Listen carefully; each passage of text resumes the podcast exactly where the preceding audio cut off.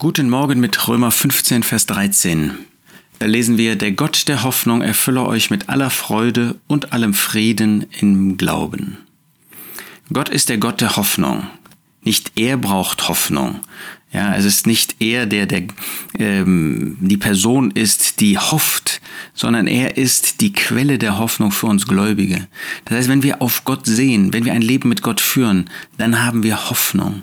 Dann richtet Gott unsere Blicke darauf, dass der Herr Jesus wiederkommen wird, dass er uns von dieser Erde wegholen wird, um bei ihm zu sein in Ewigkeit. Was für ein Augenblick wird das sein, wenn der Jesus kommen wird? Er ist der Gott der Hoffnung. Er ist der Gott der Hoffnung auch, der uns zeigt in Lebensumständen, die schwierig sind, dass es einen Ausweg gibt. Wir haben alle Hoffnung nur in Gott. In uns selbst können wir gar nichts. Natürlich sind wir verantwortlich für unser Leben, aber wir sind letztlich machtlos. Wir sind kraftlos im Blick darauf, Lebensumstände zu verändern, zu, zum Guten zu verändern. Aber da haben wir den Gott der Hoffnung, der in der Lage ist, Umstände zu verändern, wenn er das will der vor allen Dingen uns in den Lebensumständen die Kraft gibt, auszuharren. Dieser Gott der Hoffnung, der für uns tätig ist, der eingreift in das Weltgeschehen, für einen einzigen Menschen, so wie der Herr Jesus für einen einzigen Menschen nach Samaria gegangen ist, so wird Gott auch für einen einzigen Menschen, für einen einzelnen Menschen, wird er Lebensumstände verändern können, wird er eingreifen können, wenn das seinem Plan entspricht. Der Gott der Hoffnung erfülle euch mit aller Freude. Gibt uns das nicht Freude, dass da jemand ist, der Dinge verändern kann, der uns aus Umständen heraus zu sich selbst bringen kann?